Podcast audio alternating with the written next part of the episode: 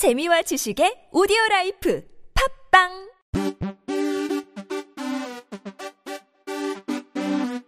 지금은 지금은 지금은 그냥 들어.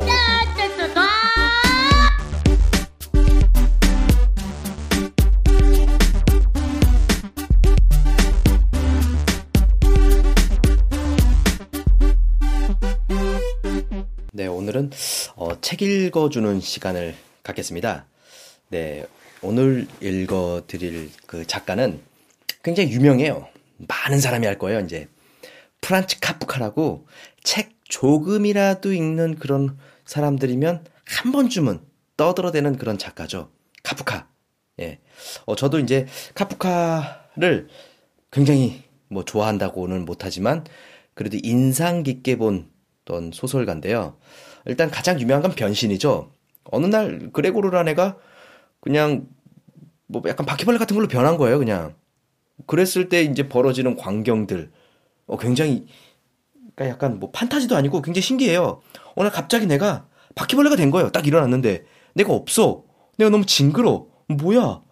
내 가족들이 이제 조금씩 조금씩 나에 대한 관계가 변화되는 그런 어떤 이야기가 변신이고요.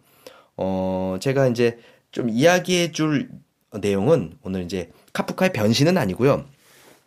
어, 시고르사라는 소설이 있어요. 이게 단편, 아주 짧은 단편 소설인데, 어, 이건 읽어주진 않을 거예요, 오늘은 이거는요. 어, 제가 읽어드릴 거는 이제 뒤에 나오는 다른 소설이라서, 어, 이 시고르사라는 소설은 사실은 굉장히 재미있다고는 얘기 못하지만, 생각할 거리가 많아요. 내용을 간단하게 얘기하면 이런 거예요. 어, 이제 시골에서 의사가 있는데 공의예요. 공의. 그러니까 한마디로 공공의 의사인 거죠. 그래서 어느 날 밤에 중환자가 있다고 전화가 오는데 눈이 엄청 내려요. 아, 말을 타고 가야 되는데 동네 사람들이 말을 안 빌려줘. 아, 그래서 씨가 어떻게 하면서 이제 자기 한여하고 막 말을 찾기, 찾으려고 마을을 돌아다니는데, 언, 그 자기 돼지우리 같은 데서 어떤 이상한 꺼리, 끔찍한 남자가 말을 빌려주겠대요. 어, 마차를 빌려주겠다는데 나만 가래. 그러면서 자기 하녀를 겁탈하려고 하는 거죠. 이때 이제 주인공 시고르사는 고민을 하는 거죠. 중환자를 구해줘야 되느냐 아니면 겁탈당할지도 모르는 자기의 어떤 하녀, 자기를 잘 따르는 하녀를 구해줘야 되느냐. 딜레마가 생깁니다. 일단 첫 번째 딜레마죠. 자, 그래서 이제 일단은 이 사람은 환자를 구하러 가는데 그 환자가 처음에는 별거 아닌 것 같이 보여요. 막 거기서 이제 환자 가족들이 막 호의를 베푸는데 그냥 뭐야 이거 하면서 지금 죄책감이 들죠. 어, 그 여자, 하녀, 로자라고 하거든요. 그 로자를 놓고 와서 죄책감이 드는데, 어, 그거를 가야 되나라고 생각하는데 자세히 보니까 그 환자가 옆구리가 엉망진창이에요. 완전 너무 심하게 닿고 벌레들이 꿈틀꿈틀거리고 이거 오늘 못 고칠 것 같아. 어, 자기가 이제 아무리 의사지만 이거 지금 가능성, 가망이 별로 없어. 근데 밖에서 가족들이 이거 제대로 치료를 안 해주면 저 의사를 죽여버리자. 라고 하는 거예요. 두 번째 딜레마죠. 이게 뭐냐면 내가 이 환자를 살려야 되느냐 아니면 둘 중에 하나가 죽어야 돼요, 지금. 이 환자를 죽이던가 내가 죽던가 라는 거죠. 일단 여기서 이제 딜레마가 오고 마지막에 그래서 이제 얘는 창문으로 이제 던져버리고 도망가요. 예, 이제 지금 살겠다고 나 살려라 하면서 도망가는데 마차가 너무 늦게 가는 것 같아요. 이제 느낌상. 그런데 집에도 이제 들어가지도 못하는 그런 상황이죠. 자기가 벌려놓은 일이 있기 때문에. 자, 이런 주인공의 이 비극. 사실 이 비극은 그 주인공이 선택할 수 없는 비극의 어떤 딜레마적인 비극이에요. 이런 딜레마적인 비극이라서 어떤 선택을 하던 간에 자기한테는 계속 비극적인 상황이 되는 거고 이 비극적인 딜레마는 해결이 되는 게 아니라 계속 누적이 되는 거죠. 그래서 이 소설을 읽으면 어떤 느낌이냐면 이 비극 자체는 우리가 산다는 것 자체에서 오는 비극이에요. 살면 이 비극은 당연히 올 수밖에 없는 어떤 피할 수 없는 비극이죠. 그랬을 때 이 비극을 우리는 어떻게 살아야 하는가, 어떻게 헤쳐나가야 하는가라는 어떤 큰 물음을 주는 어떤 소설이 이제 시고르사라는 소설이고요. 어, 오늘 읽어줄 소설은 이건 아니에요. 그러니까 카프카가 그만큼 굉장히 의미 있다. 읽어보면 굉장히 유익하고 곱 씹어보면 재밌어요. 그러니까 씹어서 씹어서 재밌는 어떤 오징어 같은 소설이죠. 씹으면 씹을수록 이게 쑥 읽었을 때 아주 그냥 꿀물처럼 쫙쫙 빨아들이는 어떤 딱 그런 소설은 아니고요.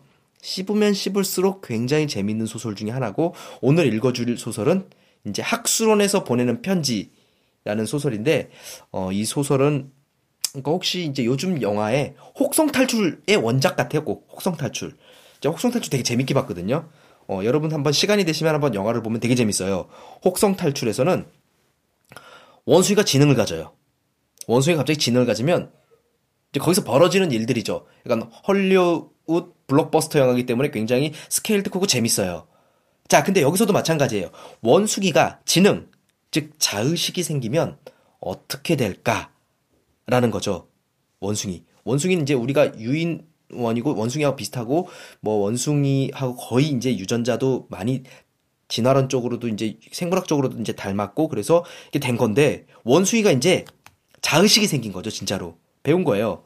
그래서 이제 원숭이가 근데 거기서 내용은 자유가 아닌 출구를 위해서 인간이 되기로 결심하는 그런 어 그런 과정을 쭉 보고 있는데 그래서 나중에 학술원 즉 우리나라로 따지면 무슨 학회 아니면 뭐 그러니까 학 국, 뭐, 한국 학술 연구원? 뭐 이런 데예요 그러니까. 그러니까 연구 기관인데 편지를 보낸 거죠. 내가 이렇게 사람이 됐다. 라는, 이렇게 해석해 사람이다. 라는 걸 보여주는데, 어, 일단은 제가 읽어드리기 전에 좀 생각해야 될 게, 이건 비유적인 표현 같은데, 물론 원숭이가 자의식은 같니 못하겠죠. 자, 인간은 사회화되기 위해서 열심히 배우죠. 아마 여기 있는 이 방송을 듣는 여러분들도 다 사회화를 위해서 사회 구성원이 되기 위해서 학교를 다니고 뭔가 배울 겁니다. 그런데 정작 사회화가 되는 무르익은 성년이 되면 아이러니하게도 다시 유년 시절을 그리워해요. 오히려 어렸을 때가 더 즐거웠다는 생각을 하는 거죠. 자, 그럼 그 사회는 인간답게 만든 거였는가? 라는 의문이죠. 자, 쉽게 얘기하면 이런 거예요. 요즘에 가장 이제 종영됐는데, 응답하라 시리즈. 응답하라 1988. 추억이죠. 그, 1988년도에 고등학생. 지금보다 덜 발달된 사회를 그리워하고 동경하고 추억하는 마음에서 제가 보기엔 이 드라마는 흥행했다고 보거든요. 그럼 지금은 그들은 고등학생이 아니죠. 지금 사회는 그거보다 훨씬 더 발달됐어요. 그럼 사회와는 왜 하는 거죠? 라는 의문을 생각하게 하는 소설입니다. 자, 그래서 일단 제가 처음에 그냥 이렇게 얘기해 준 이유는 소설이 조금 얘기가 이제 있어서 어, 여기까지만 듣고 그만 들을 사람이 있을 것 같아서 제가 이제 일단은 스포, 스포를 해드리고, 그러니까 해석은 여러 가지로 여러분끼리 이제 해석을 해보시면 되고요. 제가 지금부터 읽어드릴 텐데 이거는 이제 편지니까, 편지니까 서간체입니다.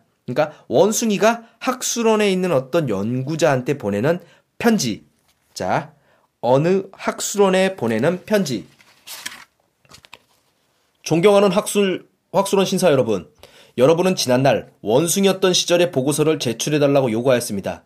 여러분의 요청은 제게 더 나을 나위 없는 영광입니다. 그러나 애석하게도 저는 여러분이 생각하는 그런 보고서를 제출할 수 없습니다.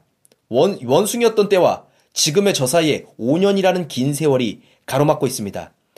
달력을 기준으로 본다면 그리 긴 세월이 아닐지도 모르지요. 하지만 저처럼 죽어라 다른 박질 처원자에게는 말할 수 없이 긴 세월입니다. 물론 고매한 사람들이 저에게 고귀한 충고를 해주었고 군중들의 박수갈채 그리고 오케스트라의 음악이 저와 함께 하기도 했습니다. 하지만 근본적으로 저는 늘 혼자였습니다. 함께 했던 그 모든 것들은 비유를 들어 말씀드리자면 울타리 저 넘어 멀찍이 서 있을 뿐입니다. 만일 제가 원숭이 천성을 그대로 살겠다고 고집을 부리거나 어린 시절 추억에 매달렸다면 오늘처럼 성공할 수 없었을 것입니다. 하지만 모든 종류의 고집을 포기하는 것, 그야말로 제가 스스로 세운 첫 번째 계명이었습니다. 자유로운 원숭이였던 저는 그 계명의 멍해를 짊어졌습니다. 드디어 시간이 흐르면서 추억의 문도 점차 닫히게 되었습니다. 만약 인간이 그럴 마음만 먹었더라면 하늘이 땅 위에서 펼쳐놓은 저 넓은 문을 통과해서 자유롭게 과거의 원숭이로 돌아갈 수 있을 겁니다. 하지만 제가 채찍질을 당한 앞으로 발전해 나가는 동안 그 문은 점점 낮아지고 좁아졌습니다. 구 저는 인간 세상이 점차 편안해졌고 점점 인간 세상에 동화되어 갔습니다. 드디어 과거로부터 거세게 불어오던 폭풍이 가라앉았습니다. 오늘 그 폭풍은 제 발꿈치에 뒤꿈치를 식혀주는 한 자락의 바람에 불과할 정도입니다. 폭풍이 불어오기 전 제가 그 옛날 통과해왔던 저 먼 곳의 구멍은 이제 너무나 작은 것이 되었습니다. 그래서 저에게 그 구멍으로 돌아갈 힘과 의지가 있다고 하더라도 그 구멍을 다시 통과하려면 제 몸의 털 가죽이 한 가닥도 남김없이 모조리 벗겨지고 말 것입니다. 이왕 이렇게 된 거 솔직하게 말씀드리겠습니다. 이런 이야기는 멋진 비유로 들리겠 싶지만 차라리 솔직히 털어놓고 말씀드리겠습니다. 존경하는 신사 여러분, 여러분의 원숭이 본성 말입니다. 여러분도 그 시절을 거쳐왔다면 원숭이의 본성과 여러분 사이의 거리가 원숭이의 본성과 저 사이의 거리보다 더 크지 않을 겁니다. 이곳 땅 위에 걸어다니고 있는 하찮은 침팬지건, 위대한 아킬레스건, 원숭이의 본질이 뒤꿈치를 간지리는 것은 마찬가지입니다.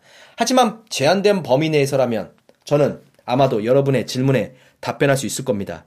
제게는 그것이 아주 커다란 기쁨이기도 하답니다. 제가 가장 먼저 배웠던 것은 그것은 악수를 청하는 것이지요.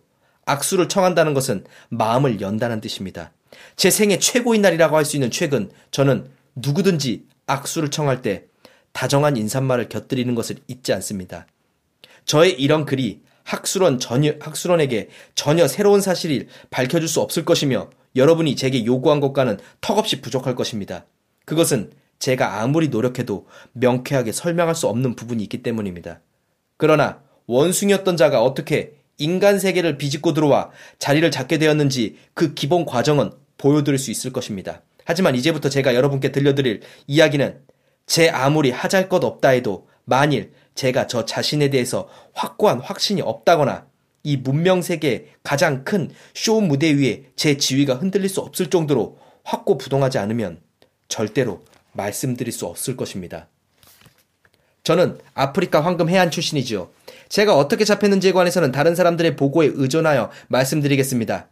어느 저녁 무렵 제가 원숭이 한 무리 가운데 섞여 물을 마시러 갔을 때 하겐벳 회사의 사냥 원정대가 이 원정대의 대장과 그 후로 여러 차례 고급 적포도주를 비운 사이입니다. 물가 수풀 속을 숨어 있었습니다. 잠시 후 총성이 울렸습니다. 그리고 단 한 마리의 원숭이가 총에 맞았는데 그 총에 맞은 원숭이가 바로 저였습니다. 저는 두 방을 맞았습니다. 한 방은 뺨에 맞았습니다. 총상은 심각한 정도는 아니었지만 털이 뭉텅이로 빠져나갔고 새빨간 큰 상처를 남겼습니다.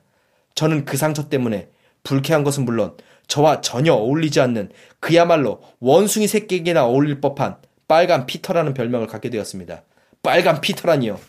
얼마 전 뒈진 피터, 그러니까 여기저기 조금 알려진 서커스 원숭이 피터라는 놈하고 제가 이 빨간 흉터가 닮은 점밖에 없는데 말입니다. 만일 나온 김에 말이 나온 김에 하는 이야기입니다만. 두 번째 총알은 엉덩이 아래 맞았습니다. 그것은 매우 심각한 부상으로 그 때문에 저는 오늘날까지 다리를 조금 절게 되었습니다. 최근 저는 저에게 네, 이러쿵 저러쿵 말도 안 되는 신문 기사들이 마구 써대는 수많은 개자식 글 나부랭이들 가운데 한 명이 쓴 글을 눈에 띄더군요. 그 작자는 저의 원숭이 본성이 아직 완전하게 통제되지 않은 상태라고 썼더군요. 그러는 증거라고 들이대는 것이 제가 손님이 오면 총에 맞은 상처를 보여주려고 바지를 벗는 걸 아주 좋아한다나요? 참나. 그따위 글을 써갈기는 작자의 손가락은 총알로 하나씩 날려버려야 합니다. 저는, 저는 말입니다. 제가 원한다면 누구 앞에서든 바지를 벗을 권리가 있습니다. 바지를 벗어봤자 잘 손질될 턴과 여기에 특정한 목적을 위해 특정한 단어를 쓰겠습니다. 부디 오해하시기 마실, 마, 마시길 바랍니다. 빌어먹을 총알이 남긴 상처밖엔 아무것도 없습니다. 모든 것이 만천하에 명명백백하게 드러나 있습니다. 아무것도 숨길 것이 없습니다. 아무리 위대한 사상가라도 진리를 바, 밝혀내야 할 때는 세련된 매너 같은 것은 내팽개칩니다. 하지만 그런 기사를 쓴 작자가 만일 손님이었을 때 바지를 벗는다면 그것은 좀 다른 이야기가 될 것입니다. 그러므로 저는 그 인간이 손님들 앞에서 바지를 벗지 않는다는 사실을 이성이 있다는 표시로 인정하겠습니다. 그러니 그 작자도 자신의 예민한 감각을 기준으로 저를 비난하려 들지 말았으면 좋겠습니다. 그 충격이 있고 난 후 저는 하겐백 회사의 증기성 가판 위에 있는 우리 안에서 깨어났습니다. 그것은 사방이 쇠창사로 된 것이 아니라 하나의 괴짝에 세 개의 쇠창살 벽을 만들어 놓은 것이었습니다. 그러니까 괴짝 네 번째 벽이었던 셈이죠. 우리 안은 똑바로 일어서기엔 너무 낮고 털썩 주저앉기에는 너무 좁았습니다. 그래서 저는 계속 떨리는 무릎을 구부린 채 쪼그리고 앉아 있었습니다. 그래서 처음에는 아무도 보고 싶지 않고 어두운 곳으로 숨어 들어가 숨어들어서 괴짝 쪽을 돌아 앉았습니다. 그러고 있자니 쇠창살이 등살로 파고드는 것 같았습니다. 사람들은 야생 동물을 잡으면 처음에는 그런 식으로 가두는 것이 가장 좋은 방법이라고 생각하는 것 같습니다. 그리고 저 역시 제 경험을 비춰볼 때 그것이 인간의 의미에서는 가장 옳은 방법이라는 것을 부정하지 않습니다. 하지만 당시에 저는 그런 생각을 하지 못했습니다. 저는 난생 처음 출구가 없는 상황에 놓이게 된 것이죠. 적어도 앞으로 똑바로 나갈 수 없습니다. 제 앞에는 상자가 있었거든요. 그것은 널판지에 또 다른 널판지를 단단히 이어붙인, 이어붙여 짠 상자였습니다. 널판지 사이에 틈새가 있긴 했지요. 그 틈새를 처음 발견했을 때 저는 행복에 겨워 괴물처럼 물부짖었지만 안타깝게도 그 틈새는 저의 꼬리를 밀어 넣을 수 없을 만큼 좁아 제 아무리 원숭이라도 도저히 넓힐 수가 없었습니다. 나중에 사람들이 제게 들려준 이야기, 이야기입니다만 제가 그때 이상하리망치 조용했다고 합니다. 그래서 제가 금방 죽어 나가거나 아니면 그 최초의 고비를 무사히 넘기고 아주 잘 길들여질 것이라고 생각했다고 합니다. 저는 용케 그 시기를 견디고 살아남았습니다.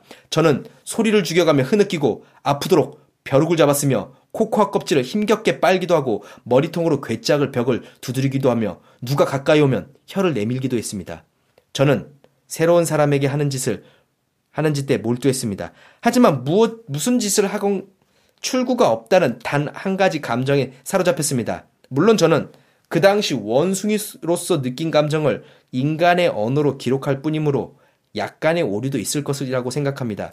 하지만 제가 지금 옛날 원숭이의 진실을 더 이상 도달할 수 없다 하더라도 적어도 그 방향만은 오를 겁니다. 이 점에 대해서는 의심의 여지가 없습니다. 그 전까지 제게 출구가 아주 많았습니다. 우리에 갇힌 다음에는 단 하나의 출구도 없습니다. 저는 들러붙어 버린 것입니다. 사람들은 설령 저를 못, 바라, 못 박아 놓는다고 해도 자유롭게 움직일 수 있는 가능성이 더 줄어들지 않을 것입니다. 왜 이런 이야기가 나오지? 아, 발가락 사이를 피가 나도록 긁어보아도 그 이유를 알 수 없습니다. 몸뚱이가 두 쪽으로 갈라질 때까지 등으로 쇠창살을 밀어보아도 그 이유를 알 수 없습니다. 저는 출구가 없었고 그래서 출구를 만들어야 했습니다. 출구를 없이는 살 수가 없었기 때문이지요. 언제까지고 그 괴짝벽에 들러붙어 살아야 한다 했다면 저는 결코 결국 죽고 말았을 겁니다. 하지만 하겐백 회사에 생각하는 원숭이란 결국 괴짝벽에 들러붙은 존재일 뿐입니다. 그래서 저는 원숭이기를 포기했습니다. 정말 명석하고 멋진 생각이었습니다. 그것은 어쨌거나 제 뱃속에서 나온 생각이 틀림없습니다. 원숭이는 배로 생각을 하니까요. 제가 쓰는 출구라는 개념을 여러분들이 정확하게 이해하지 못할까봐 걱정됩니다. 저는 출구라는 개념을 가장 일상적인 의미에서 그리고 가장 확실한 의미에서 사용하고 있습니다. 애둘러 자유라고 말하지 않는 겁니다. 제가 쓰고 있는 출구란 개념은 사방이 훤히 뚫린 저 위대한 감정의 자유와 분명, 분명하게 구별됩니다. 저는 아마도 원숭이였을 적에 자유를 알고 있었고 또 자유를 동경하는 사람들과 사귀게 되었습니다. 하지만 있는 그대로 고백하지만 저는 그 당시 나 지금의 자유를 갈망하지 않습니다. 말이 나왔으니 말인데 사람들은 자유라는 말을 너무 자주 스스로 기만하고 있습니다. 자유가 가장 숭고한 감정 중 하나이기 때문에 자유로운 것처럼 속이는 현혹도 가장 숭고한 현혹들 가운데 하나입니다. 저는 쇼 무대로 나가기 전 한 쌍의 고개사가 천장에 매달려 공중분해를 하는 것을 보았습니다. 그들은 서로 품에 안, 품 안에 뛰어들기도 하고 한 사람이 다른 사람의 머리카락을 입에 물고 나르기도 했습니다. 제 멋에 겨운 동작들, 저것도 인간의 자유라고 할 수 있겠구나. 저는 그렇게 생각했습니다. 정말이지, 그것은 성스러운 자연에 대한 조롱입니다. 원숭이들이 그 광경을 본다면 얼마나 웃어댈지. 그 웃음소리로 아무튼 튼튼하게 지은 건물이라도 무너져 내릴 것입니다. 아닙니다. 저는 자유를 원하지 않는답니다. 출구 하나를 원했을 뿐입니다. 오른쪽이건 왼쪽이건 상관이 없습니다. 저는 다른 것은 그 어- 무엇도 바라지 않습니다. 출구가 착각에 지나지 않는다 하더라도 상관이 없다고 생각하지요. 바라는 바가 작으니 착각이라도 해도 별것이 아닐 것입니다. 계속 앞으로, 계속 앞으로 두 손을 높이 들고 가만히 서 있는 것이 아니라면 괴짜기의 벽에 들러붙어 있는 것이 아니라면 오늘날 제가 분명히 알고 있는 사실 하나가 있습니다. 그것은 제 마음이 대단히 안정되어 있었기 때문에 그 고비를 해치고 나- 빠져나올 수 있었다는 겁니다. 정말이지 오늘날에 제가 있게 된 것은 모두가 그때 배 안에서 제게 찾아온 마음의 안정 덕분입니다. 제 마음에 진정으로 안정을 준 것은 배에서 만난 사람들입니다.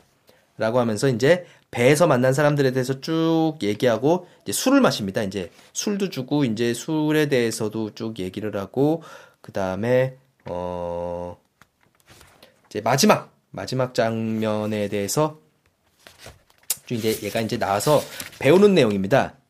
음 예를 들면 자 여기서부터죠 이제 마지막 읽어드리고 이제 끝내겠습니다. 그러던 어느 날 저녁 제 스승과 저는 많은 관객들에게 둘러싼 채 엄청난 승리의 환호성을 올리게 되었습니다. 그리고 아마도 파티가 열렸던 것 같습니다. 추궁기가 돌아가고 한 장교가 사, 사람들 사이에서 어슬렁거리고 있었습니다. 그날 저녁 저는 철창 앞에 놓여 있는 술병 하나에 무심코 집어들었습니다. 그리고 사람들이 차차 주목하는 가운데 코르크 마개를 배운 대로 열고 술병에 어, 입술을 문 다음 아무 망설임 없이 꿀꺽꿀꺽 목소리를 소리를 내며 진짜로 다 마셔버렸습니다. 얼굴 한 번 찡그리지 않고 대단한 술꾼처럼 떼굴떼굴 눈알까지 굴리면서 말이죠.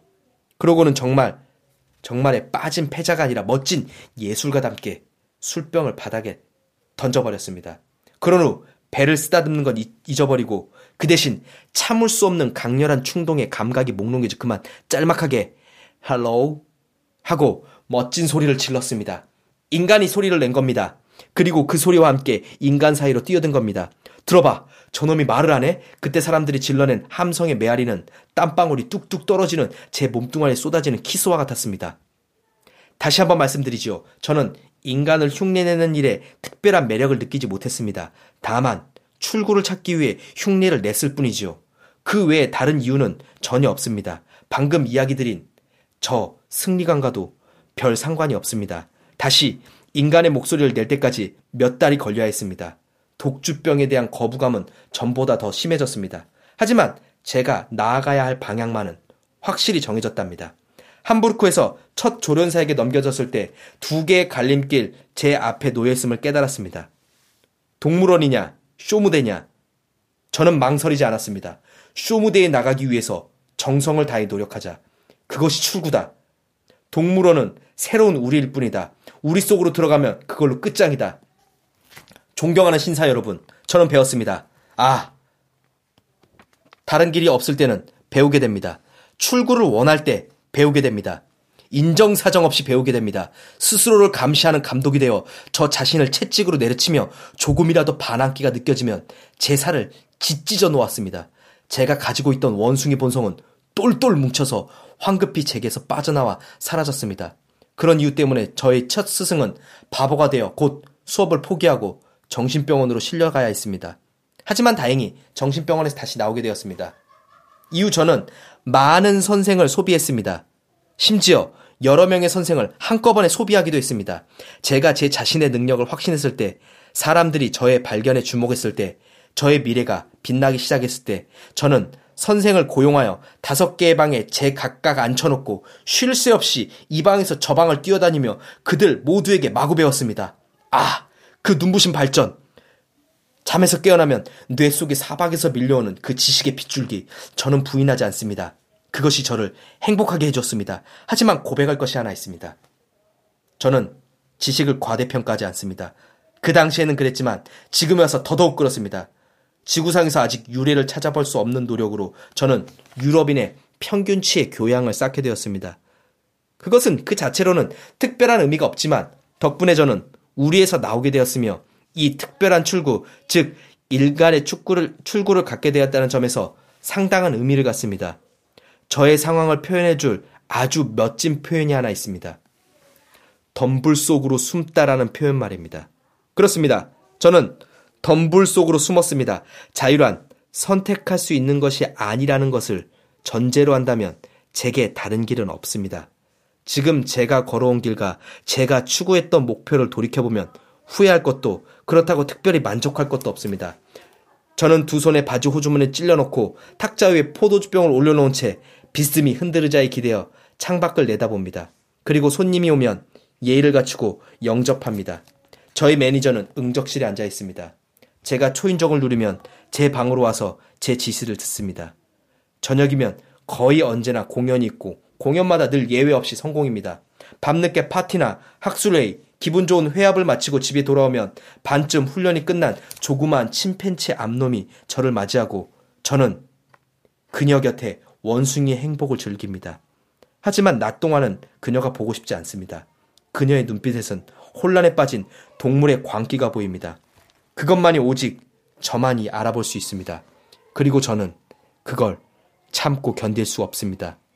여하튼 전반적으로 볼 때 저는 달성하려 했던 목표를 달성했습니다. 그것이 그렇게 고생할 만한 가치가 있었던 것이라고 말씀하지 마, 말아 주십시오. 어찌되었던 간에 저는 인간의 판단을 받고 싶지 않습니다. 저는 다만 지식을 전파하려 할 뿐이며 보고할 뿐입니다. 여러분에게도 고귀하신 학술원 신사 여러분께도 저는 다만 보고를 드렸을 뿐입니다. 자, 이렇게 해서 자, 이 어느 학술원에 보내는 편지는 마치겠습니다.